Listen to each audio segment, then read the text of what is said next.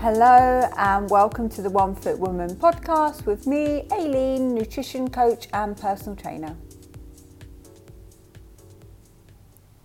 Again, hello and welcome. Today's episode is going to be all about what to do if you feel like nothing has changed and what you're doing just isn't working. So, first of all, we want to actually find out has nothing changed? You'll want to make sure that you are not only basing your progress on the scale. So we're not only using the scale as a marker of our progress. You also want to make sure that you have taken progress photos, you have taken your measurements, and then thinking, do my clothes fit differently? How do I feel? Am I getting stronger? Am I progressing in the gym? Do I feel more at peace with food? So there's lots of different ways that we can, um, lots of different tools we can use to mark as markers of progress. And if we're only using the scale, then this could be why we feel nothing has changed. Often people will say, I've not lost any weight this week, and they're only focusing on the scale and not actually on any of the other things. They haven't taken progress pictures, they haven't done any measurements, they haven't thought, do my clothes fit differently? They haven't asked themselves any of the other questions, they've only focused on the scale. And maybe sometimes the scale has actually gone down, but it hasn't gone down as much as they would have liked. So in that situation, because this happens quite a lot, people say, I haven't lost any weight this week, when in fact they've lost 300 grams or 500 grams, which is half a kilo. So we want to make sure that, in fact, when we're saying we haven't lost any weight, we actually haven't. Um, and just because it's not as much as you want, it doesn't mean it's not working. If you've only lost a small amount of scale weight, that's progress, that's how it works. Once it starts going down, you just want to focus back on your habits and behaviors that are helping to get you to your end goal. And as I said, scale weight isn't the only marker of progress. Scale weight will and should trend in a downward way, but only over time.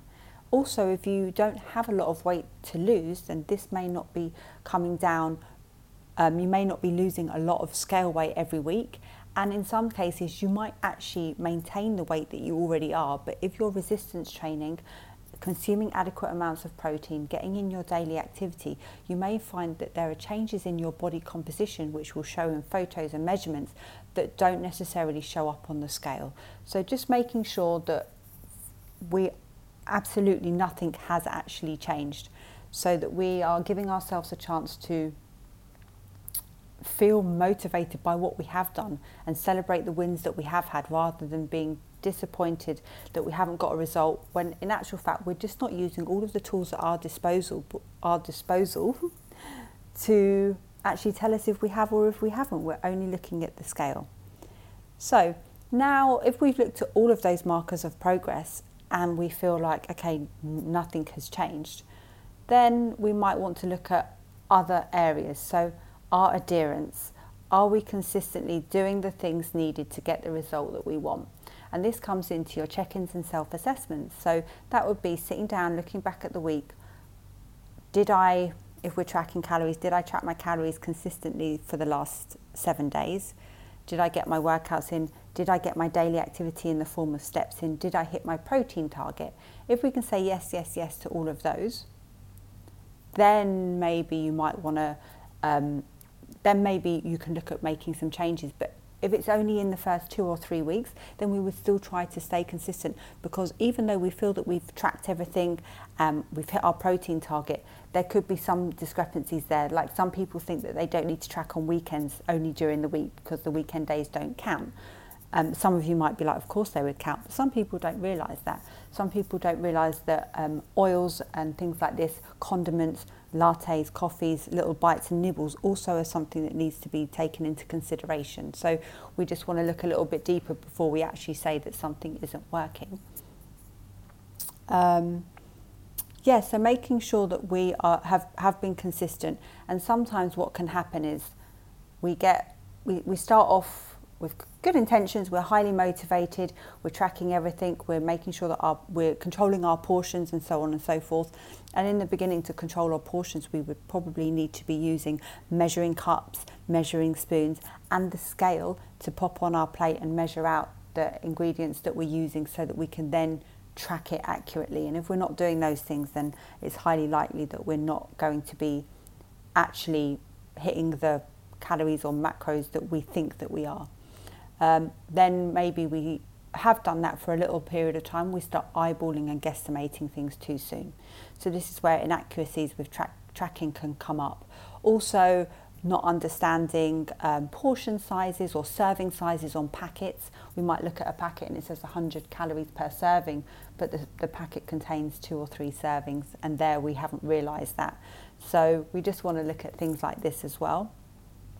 Um, also, sometimes maybe if we're going out to a restaurant and we, we don't track that meal, but we think, oh, well, it was really close to something that I would eat at home, which often is a, a good advice to when you're eating out to actually choose a meal that would be similar to something that you might have made at home.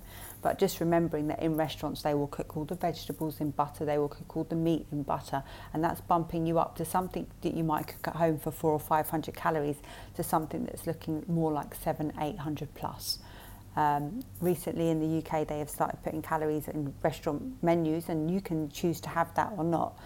Um, but a lot of foods that you would think would be quite low in calories are often more than a thousand, and that's just because of the way that they cook the food. That's why it tastes so good. It's been marinated in oils and butters and so on and so forth. There's no harm in having these things, but just having an awareness that when we eat out as well, the calories are going to be different to when we cook at home. So, as a coach, we don't look at changing anything until around the and even at the around the three week mark. If after three weeks we knew that you were consistently tracking, you were getting your workouts, you were getting your steps, we knew that there was accuracy in the tracking as well as it can be. There's always going to be inaccuracies. We can never be 100% perfect with that. Um, but if that were to be the case that you know, we had really looked into everything that you were doing and you were being consistent across the board, then maybe there would be a situation where we might increase your energy expenditure looking at that, or maybe bringing your calories down. But most of the time, these things aren't needed. What is needed is just to um, double down and make sure that you are being adherent and actually consistently doing all of the things needed to reach your goal in some cases, when you know that you've actually overconsumed and that's why you haven't actually been able to consistently stay on track, we might even increase the calories. So this, you might think that's the last thing I want to be doing. I can't even hit the, I can't even stay on track with what I'm doing. Why would, and, and not get a result? Why would I increase the calories? Well, increasing your calories when you're somebody that finds it hard to stay on track with what you're doing can actually help you to consistently hit something. And then once you're consistently using the habits and tools needed, then we can look at bringing that down because you've been working on the skill of tracking, the skill of measuring and weighing food as an example, if that's something you're doing, not everybody does that. But we might increase so that we can give you a little bit more food freedom so you find it easier to put meals together. And then once you have that, we can then bring your calories down again. So it just depends on the person. Sometimes trying to take your calories too low can actually be detrimental because you can never meet your targets. So we then push the calories up to get you working towards good habits and then we can bring them down once you're there. So that can be another way around that. Adherence is always going to be the first place that we look, and we want to make sure that we're consistent during the week but also on weekends too. You want to look at dieting as a skill. This can make it easier for you to, to think of um, having the mindset to learn more and practice the skills.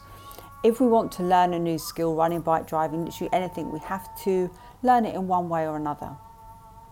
So just making sure that all of those things are coming together and we are in actual fact being adherent and staying consistent in order to reach our goals rather than just feeling that nothing has changed because we're also only focusing our progress on one thing. I hope you found that helpful. If you want to ask me any questions, you can reach out to me on my Instagram at Aileen Graham PT. Um, and I hope you have a great day ahead.